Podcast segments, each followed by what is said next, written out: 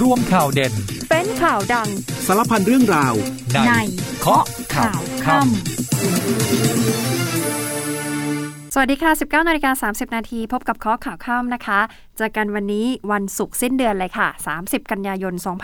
2565 วันนี้ติดตามข่าวสารกับดิฉันอัมพิกาชวนปรีชาค่ะ และคุณผู้ฟังยังสามารถรับฟังรายการได้ทุกวันไม่มีวันหยุดทุ่มครึ่งถึง 2 ทุ่มโดยประมาณผ่านทางสถานีวิทยุในเครือกองทัพบกอีกหนึ่งช่องทางคือผ่านทางเพจ Facebook เคาะข่าวค่ำนะคะ พิมพ์ภาษาไทยติดกันเลยค่ะ กดไลค์กดแชร์คอมเมนต์ทักทาย ร่วมพูดคุยและก็จัดรายการไปพร้อมกันได้เลยนะคะคุณผู้ฟังคะบ่ายวันนี้ค่ะ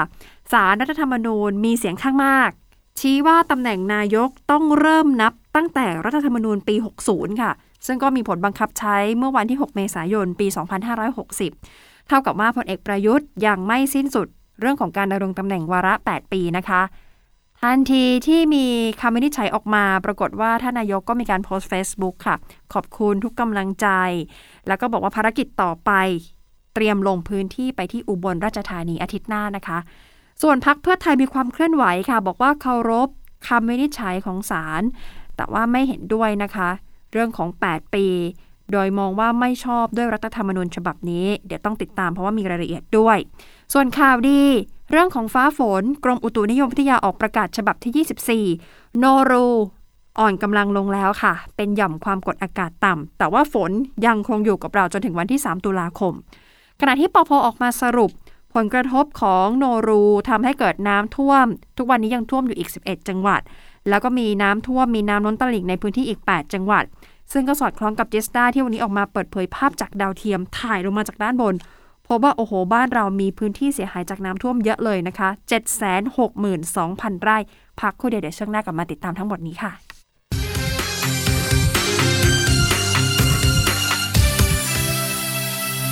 กลับมาช่วงนี้ของข้อข่าวข้ามนะคะ วันนี้ 30 กันยายนอย่างที่ทุกคนทราบ เป็นประเด็นที่ใหญ่ที่สุดของวันนี้แล้ว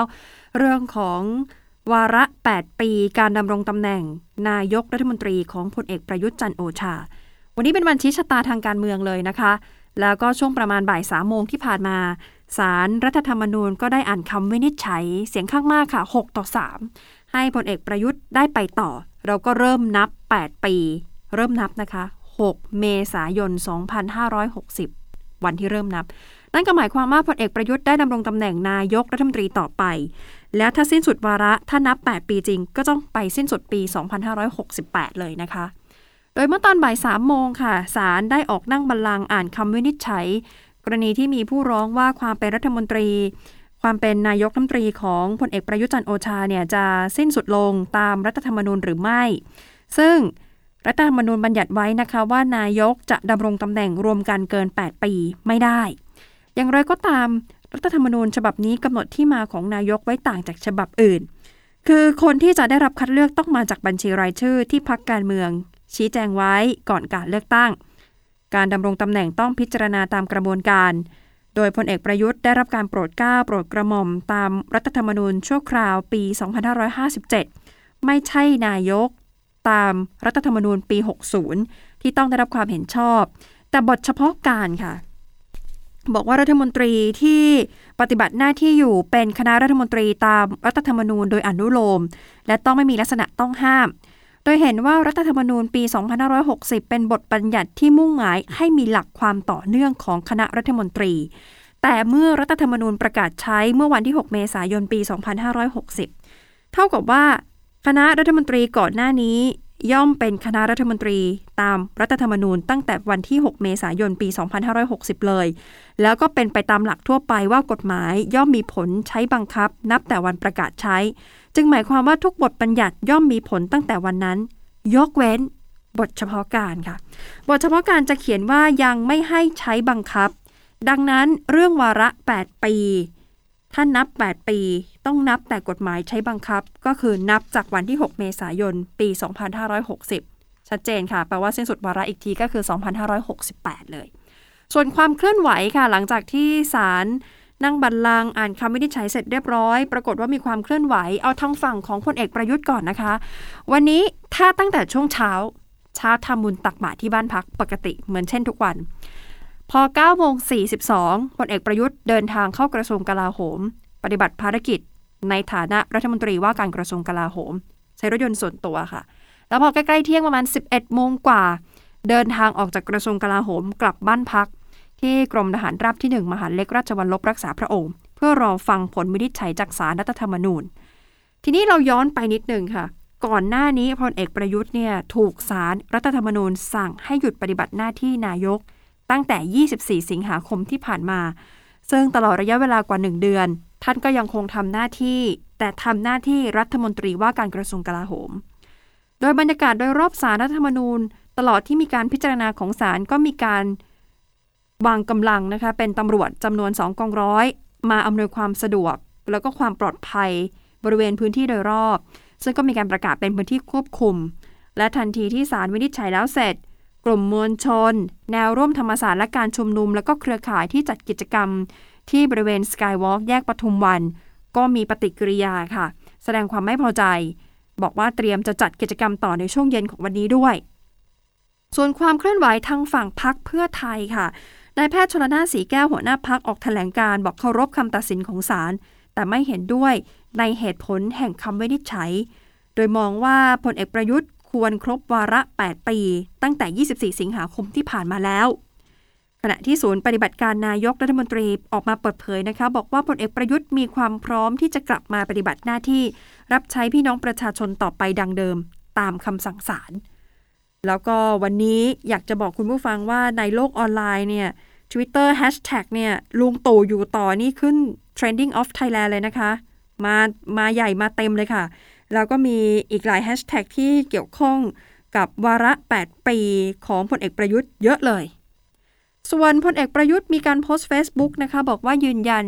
เคารพต่อคำวินิจฉัยของสารรัฐธรรมนูญค่ะ แล้วก็ขอบคุณพี่น้องประชาชนสำหรับทุกกำลังใจทุกความปรารถนาดีที่มอบให้หนึ่งเดือนที่ผ่านมาเป็นโอกาสดีที่ได้พิจารณาและก็ตระหนักมากขึ้น ว่าต้องใช้เวลาอันมีค่าที่มีอยู่อย่างจำกัดของรัฐบาล ในการติดตามและผลักดันโครงการต่างๆ ที่ได้ริเริ่มเอาไว้ก่อนหน้านี้ อยากจะเดินหน้าและทำให้เสร็จสมบูรณ์ จะได้สร้างความเจริญก้าวหน้าให้กับบ้านเมือง และอนาคตให้กับลูกหลานของเรา โดยจะใช้ความพยายามอย่างยิ่งยวด และใช้ศักยภาพของผมอย่างเต็มที่มุ่งมั่นในภารกิจการพลิกโฉมประเทศตามกลยุทธ์ 3 แกนที่ได้กล่าวเอาไว้ ให้สำเร็จเป็นรูปธรรมโดยเร็วที่สุด โดยเฉพาะอย่างยิ่งการขับเคลื่อนเพื่อยกระดับโครงสร้างพื้นฐานที่สำคัญของประเทศให้เสร็จสมบูรณ์ เพื่อที่จะพลิกโฉมประเทศไทย และก็นำพาประเทศไปสู่ยุคทองแห่งความเจริญรุ่งเรืองของคนไทยทุกคนสำหรับเรื่องของการเมืองแล้วก็ประเด็นต่างๆ รายวัน ผมจะมอบให้เป็นหน้าที่ของท่านอื่นที่มีส่วนเกี่ยวข้องได้ชี้แจงทำความเข้าใจต่อไป อันนี้พลเอกประยุทธ์โพสต์ใน Facebook นะคะ นี่เป็นข้อความใน Facebook ทางด้านประธานหอการค้าไทยออกมาย้ำค่ะ บอกว่า หลังจากศาลตัดสินให้นายกรัฐมนตรีกลับมาทำงาน และยังมีอำนาจเต็มเหมือนเดิม แบบนี้ดีค่ะ โดยมองว่าจะส่งผลดีต่อเศรษฐกิจไทย จะได้เดินหน้าเดินหน้าต่อไปได้ แล้วก็ส่งผลดีต่อความเชื่อมั่น ความเชื่อมั่นก็จะกลับมา แล้วก็คาดการว่าเศรษฐกิจของประเทศ จะโตได้ไม่ต่ำกว่า 3%แม้ว่าขณะนี้ค่าเงินบาทจะอ่อนค่าลงก็ตาม และก่อนที่เราจะไปติดตามเรื่องของสถานการณ์น้ำท่วมหลายพื้นที่เลยที่เราเกริ่นไว้ตั้งแต่ช่วงแรกนะคะ แล้วตอนนี้พายุโนรูก็อ่อนกำลังลงเป็นหย่อมความกดอากาศต่ำกำลังแรงแล้วด้วย เราไปติดตามภารกิจของกองทัพกันก่อน แล้วเดี๋ยวช่วงหน้ากลับมาติดตามสถานการณ์น้ำค่ะ ภารกิจทหาร 30 กันยายนยังคงอยู่ที่ภารกิจการดูแลช่วยเหลือประชาชนจากเหตุอุทกภัย เริ่มกันที่รัฐมนตรีว่าการกระทรวงกลาโหม สั่งการหน่วยทหารทั่วประเทศที่ลงพื้นที่ ให้เน้นการช่วยเหลือให้ทั่วถึง ทั้งโรงพยาบาล บ้านพักคนชรา สถานเลี้ยงเด็กโรงเรียน พร้อมทั้งให้ประสานการปฏิบัติเพื่อไม่ให้เกิดการซ้ำซ้อนกับหน่วยงานอื่น และให้อยู่เคียงข้างประชาชน ร่วมทำการฟื้นฟูจนกว่าสถานการณ์จะกลับมาสู่ภาวะปกติ กองพลที่ 1 รักษาพระองค์ส่งกำลังพลจิตอาสา ร่วมกันวางแนวกระสอบทรายจำนวน 2,500 กระสอบ เพื่อเพิ่มความสูงของแนวป้องกันน้ำบริเวณสอนอราชบุรณะ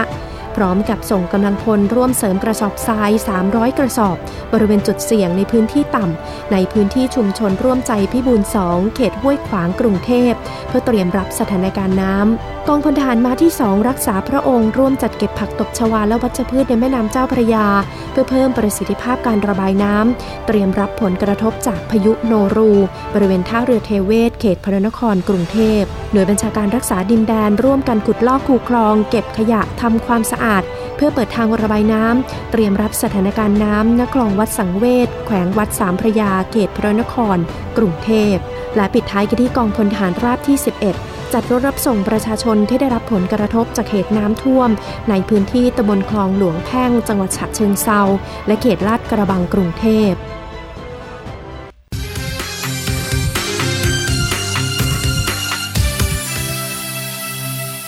งค่ะกลับมาช่วงนี้ไปดูสถานการณ์น้ำกันบ้างนะคะ หลังจากใต้ฝุ่นโนรูอ่อนกำลังลงเป็น depression ไปเมื่อวานนี้ วันนี้ก็อ่อนกำลังเป็นหย่อมความกดอากาศต่ำกำลังแรง อิทธิพลหายไปแต่ฤทธิ์ยังอยู่ค่ะฤทธิ์ที่ว่าก็คือหลายจังหวัดประสบกับน้ำท่วมเป็นวงกว้างเลยนะคะ และยังมีฝนตกหนักอีก 24 จังหวัดอุตุก็คาดการณ์นะคะว่าน่าจะตกไปถึงวันที่ 3 ตุลาคมค่ะ แล้วก็อาจจะทำให้เกิดน้ำท่วมฉับพลันน้ำป่าไหลหลากได้ ไปดูระดับน้ำในแม่น้ำมูล ที่จังหวัดอุบลราชธานีก็ยังคงอยู่ในขั้นวิกฤต เพราะฉะนั้นยังวางใจไม่ได้ ส่วนที่บุรีรัมย์ระดับน้ำท่วมสูง 2 เมตร พอดีกับที่จิสตาเปิดภาพถ่ายดาวเทียมนะคะ บอกว่าอิทธิพลของโนรูทำให้ 17 จังหวัดของอีสาน เสียหายกว่า 76,000 ไร่มีนาข้าวจมน้ำอีกกว่า 50,000 ไร่ เพราะฉะนั้นถึงแม้ว่าโนรูจะอ่อนกำลังลง แต่ความเสียหายยังอยู่นะคะ ขณะที่ระดับน้ำในลำตะคองที่โคราชก็มีแนวโน้มเพิ่มสูงขึ้น ตามรายงานบอกว่าที่โรงพยาบาลมหาราชต้องระดมเจ้าหน้าที่เพื่อเตรียมรับมืออย่างเต็มที่ กลัวว่าจะมีฝนตกลงมาซ้ำ ส่วนที่อ่างเก็บน้ำขนาดกลางในพื้นที่ของจังหวัดนครราชสีมา พบว่าตอนนี้ระดับน้ำเกินความจุอ่างล้นออกมาแล้ว 12 แห่ง ที่เพชรบูรณ์ก็มี 3 อำเภอตอนล่าง ทั้งอำเภอสีเทพ วิเชียรบุรีและหนองไผ่ น้ำป่าหลากเข้ามาท่วมหลายจุด ทำให้บ้านเรือนของประชาชนถูกน้ำท่วมนะคะ แล้วก็มีพื้นที่ทางการเกษตรเสียหายเป็นจำนวนมาก ทางด้านในอำเภอวังสมบูรณ์จังหวัดสระแก้วค่ะ ล่าสุดระดม เจ้าหน้าที่เข้าไปช่วยเหลือชาวบ้าน 8 ราย ติดเกาะถูกตัดขาดน้ำท่วมล้อมไว้หมด ส่วนที่อำเภอวังน้ำเย็นมีมวลน้ำจากวังสมบูรณ์หลากเข้าท่วมโรงเรียนบ้านหนองผักน้ำและอีกสองหมู่บ้านถนนถูกน้ำท่วมตัดขาดต้องงดใช้เส้นทางนี่หลายพื้นที่เลยนะคะ ที่ได้รับผลกระทบ ไปดูระดับน้ำของเขื่อนเจ้าพระยากันบ้างค่ะ เพราะว่าวันนี้มีการปรับเพิ่มการระบายน้ำตัวเลขอยู่ที่ 2,500 ลูกบาศก์เมตรต่อวินาที พอปรับเพิ่มการระบายน้ำแบบนี้ก็เลยทำให้พื้นที่ท้ายเขื่อนเนี่ยนะคะ ถูกน้ำท่วมไปแล้วกว่า 80%ตามรายงานคืออยู่ที่อำเภอสัพพยา ที่หมู่ 5 บ้านยิ้วตำบลโพนางดำออก ที่มี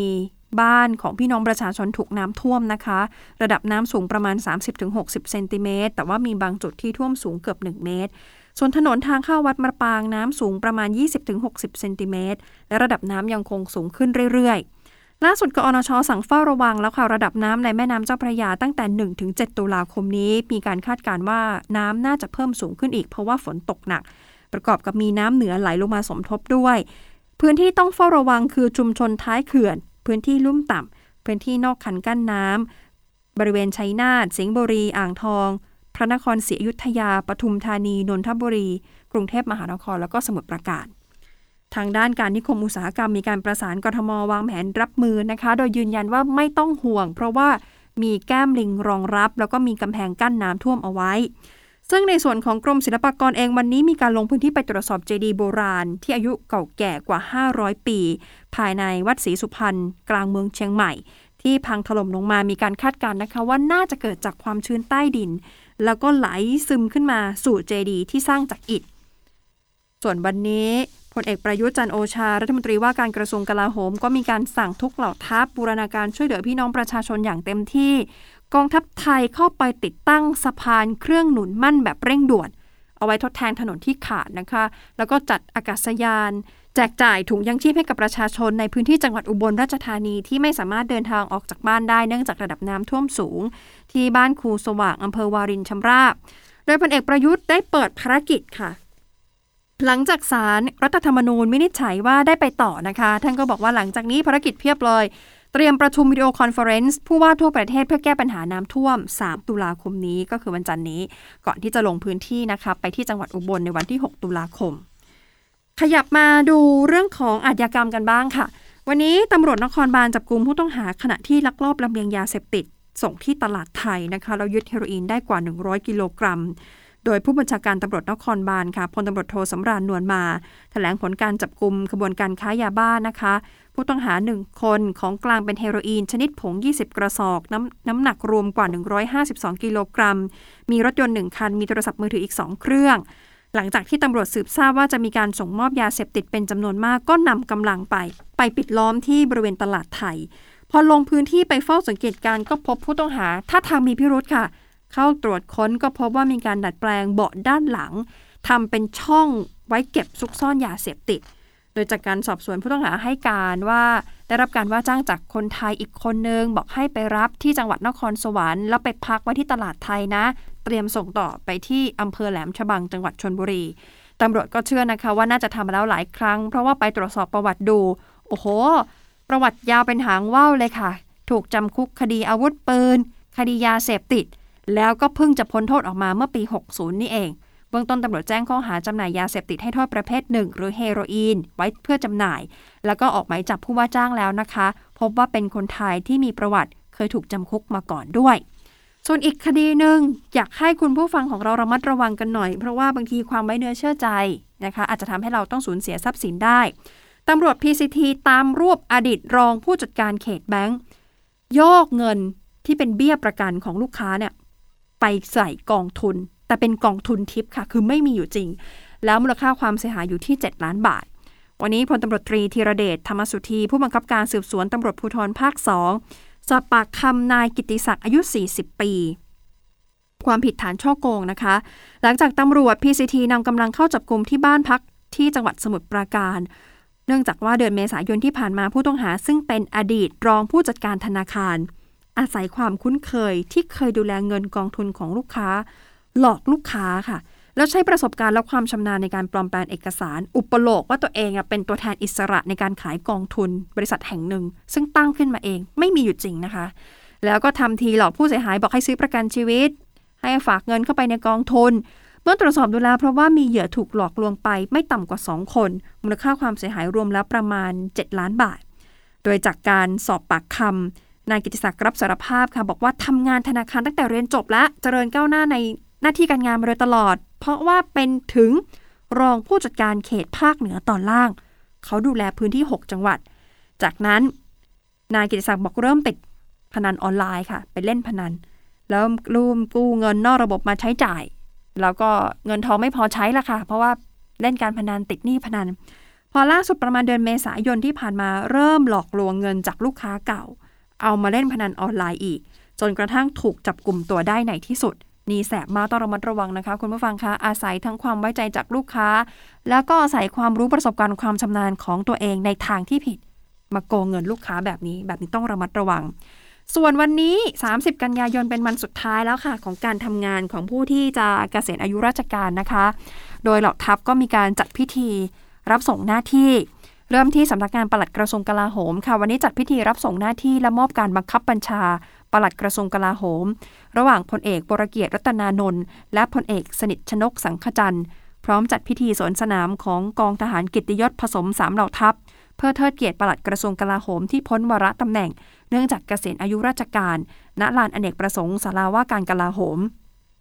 ส่วนกองทัพเรือโดยพลเรือเอกสมประสงค์นินสมัย ผู้บัญชาการทหารเรือท่านเก่า ได้ส่งมอบหน้าที่ผู้บัญชาการทหารเรือให้แก่พลเรือเอกเชิงชาย ชมเชิงแพทย์ ผู้บัญชาการทหารเรือท่านใหม่ณท้องพระโรงพระราชวังเดิมเขตบางกอกใหญ่กรุงเทพมหานคร โดยมีนายทหารชั้นผู้ใหญ่จากหน่วยต่างๆของกองทัพเรือเข้าร่วมพิธีเป็นจำนวนมาก ในการนี้กองทหารเกียรติยศได้ทำการยิงสลุดจำนวน 19 นัด ที่บริเวณป้อมวิชัยประสิทธิ์ภายในพระราชวังเดิมเพื่อเทิดเกียรติให้แก่พลเรือเอกสมประสงค์ก่อนที่จะอำลาชีวิตการรับราชการ ส่วนกองทัพอากาศค่ะ วันนี้มีการจัดพิธีรับส่งหน้าที่ผู้บัญชาการทหารอากาศ ระหว่างพลอากาศเอกนภาเดชทุปะเตมี ซึ่งเกษียณอายุราชการ กับพลอากาศเอกอลงกรวรรณรสผู้เข้ารับตำแหน่งผู้บัญชาการทหารอากาศท่านใหม่ณลานอเนกประสงค์โรงเรียนในเรืออากาศนวมินกษัตริยาธิราชถนนพหลโยธินเขตไซไหมกรุงเทพ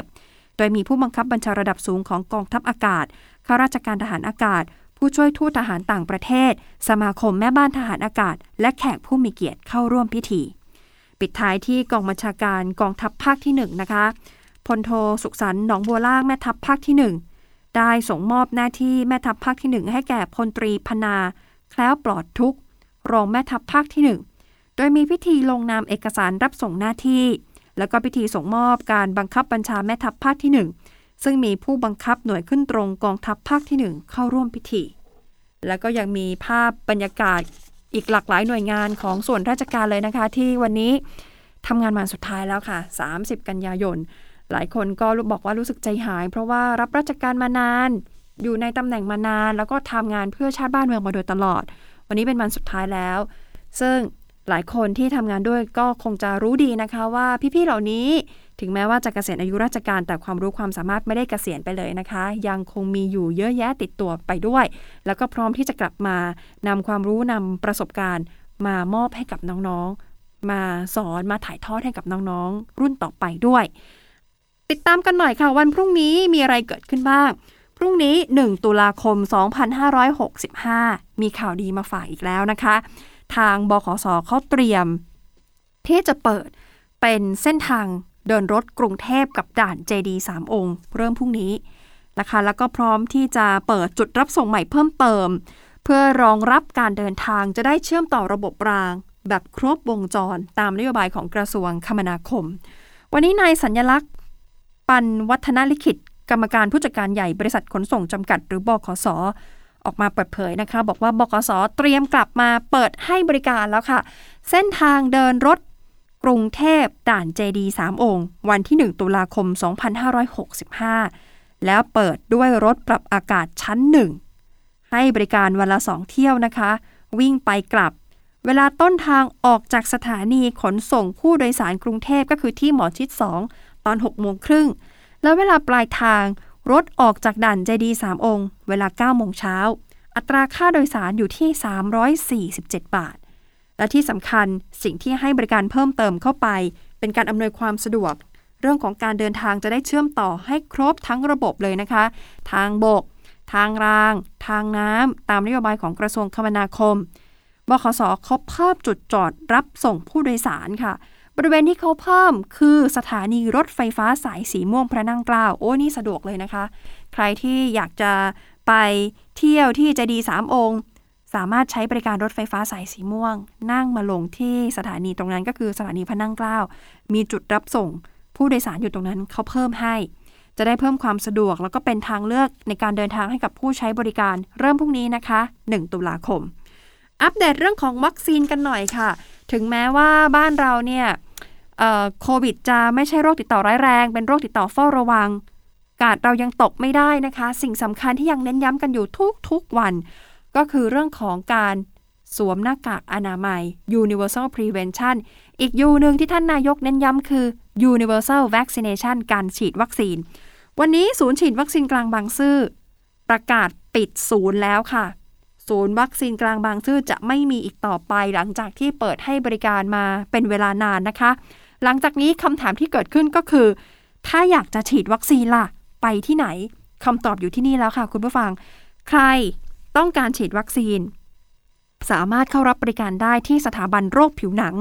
ตรงบริเวณอนุสาวรีย์ชัยสมรภูมินะคะ เขาจะย้ายจากศูนย์วัคซีนกลางบางซื่อไปอยู่ที่สถาบันโรคผิวหนังแทน เปิดให้บริการในวันเสาร์ที่ 1 ที่ 8 ที่ 29 ตุลาคมนี้ จะยกเว้นไว้วันเสาร์ที่ 15 กับเสาร์ที่ 22 ตุลาคม เพราะว่าเป็นช่วงวันหยุดต่อเนื่องนะคะ แล้วก็เป็นวันหยุดนักขัตฤกษ์ เขาเปิดให้บริการที่สถาบันโรคผิวหนังที่ห้องประชุมชั้น 20 ตั้งแต่ 9 โมงเช้าถึงบ่าย 3 9 โมงเช้าถึงบ่าย 3 นะคะ อย่าไปก่อนหน้านั้นและอย่าไปหลังจากนั้น แล้วดูด้วยค่ะ เพราะว่าการเปิดให้บริการเขามีการจองคิวล่วงหน้าได้ แล้วก็ลงทะเบียนได้ รวมไปถึงจะไปแบบ walk in ก็ทำได้ แต่ถ้าดีที่สุดแนะนำจองคิวล่วงหน้าดีกว่านะคะ แล้วไปได้หมดทั้งคนไทย คนต่างชาติ คนต่างด้าว อายุตั้งแต่ 5 ปีขึ้นไปไปได้เลยค่ะ ฉีดได้แบบทุกเข็มจะเข็ม 1 เข็ม 2 เข็ม 3 เข็มกระตุ้นไปได้เลยที่สถาบันโรคผิวหนัง ทีนี้วัคซีนชนิดที่เขามีให้บริการนะคะ มีไฟเซอร์ฝาสีม่วง มีไฟเซอร์ฝาสีส้ม ก็แปลว่าทั้งเด็กทั้งผู้ใหญ่เนี่ยมีหมดนะคะ เพราะว่าฝาม่วงฝาส้มเขาก็จะต้องแยกกันเด็กอันนึง ผู้ใหญ่อันนึงนะคะ แล้วก็จองคิวล่วงหน้าได้ที่เว็บไซต์ covid19.iod.go.th แล้วก็ slash vaccine หรือง่ายสุดเข้า Google นะคะ แล้วพิมพ์เลยค่ะว่า ฉีดวัคซีนที่สถาบันโรคผิวหนังจองคิวแบบนี้ขึ้นเลยนะคะ แล้วเข้าไปจองได้ อย่างไรก็ตามการปิดศูนย์ฉีดวัคซีนกลางบางซื่ออย่างเป็นทางการ ก็ถือเป็นการส่งสัญญาณเชิงบวกเลยนะคะ ว่าไทยเราเนี่ยได้ผ่านพ้นวิกฤตโควิดแล้ว โดยสถิติเปิดให้บริการมา 477 วันสำหรับศูนย์ฉีดวัคซีนกลางบางซื่อนะคะ เปิดมา 400 กว่าวัน ฉีดวัคซีนไปแล้วกว่า 3 ล้าน5แสนคน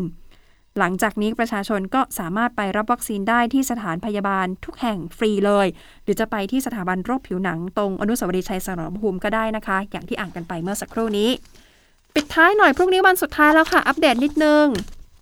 เรื่องของคนละครึ่งเฟส5พรุ่งนี้รอบเก็บตกวันสุดท้าย ตอนนี้อัปเดตสิทธิ์เหลืออยู่ที่2ล้าน2แสนสิทธิ์ คุณผู้ฟังท่านไหนใครที่ยังไม่ได้ลงทะเบียน หรือว่าคนข้างๆ ยังไม่ได้ลงทะเบียนรีบเลยค่ะ พรุ่งนี้วันสุดท้ายนะคะ ลงทะเบียนได้ไปจนถึง 1 ตุลาคม ก็คือวันพรุ่งนี้ ตั้งแต่ 6 โมงเช้าถึง 4 ทุ่ม ผ่านทางแอปพลิเคชันเป๋าตัง หรือที่เว็บไซต์คนละครึ่งพิมพ์ภาษาไทยติดกันนะคะ คนละครึ่ง .com เข้าไปเลยลงทะเบียนได้เลย ผู้ที่ได้รับสิทธิ์แล้ว คุณต้องใช้จ่ายครั้งแรกภายในวันที่ 16 ตุลาคม ก่อน 5 ทุ่ม หรือภายใน 14 วันนับจากวันแรกที่เปิดให้เริ่มใช้จ่ายมิฉะนั้นจะถูกตัดสิทธิ์นะคะ ด้วยความหวังดีจากเคาะข่าวค่ำอย่าลืมพรุ่งนี้วันสุดท้ายแล้ว คนละครึ่งเฟส5และสำหรับใครที่ต้องการติดตามรายการย้อนหลัง เข้าไปฟังได้ที่แพลตฟอร์มพอดแคสต์ News เคาะข่าวค่ำนะคะ วันนี้หมดเวลาลงแล้ว สวัสดีค่ะ โลกข่าวทั้งวันให้คุณรู้ข่าวไม่ตกประเด็น ช่วงเคาะข่าวค่ำกับพิธีกรคนข่าว พบกันทุกวันจันทร์ถึงวันอาทิตย์ไม่ควรพลาด เพราะคุณจะไม่ตกข่าวที่คิดแล้วเคาะ ทุกวันส่งตรงถึงคุณ ตั้งแต่เวลา 19นาฬิกา30 นาทีถึง 20นาฬิกาโดยประมาณ ทางสถานีวิทยุในเครือกองทัพบบก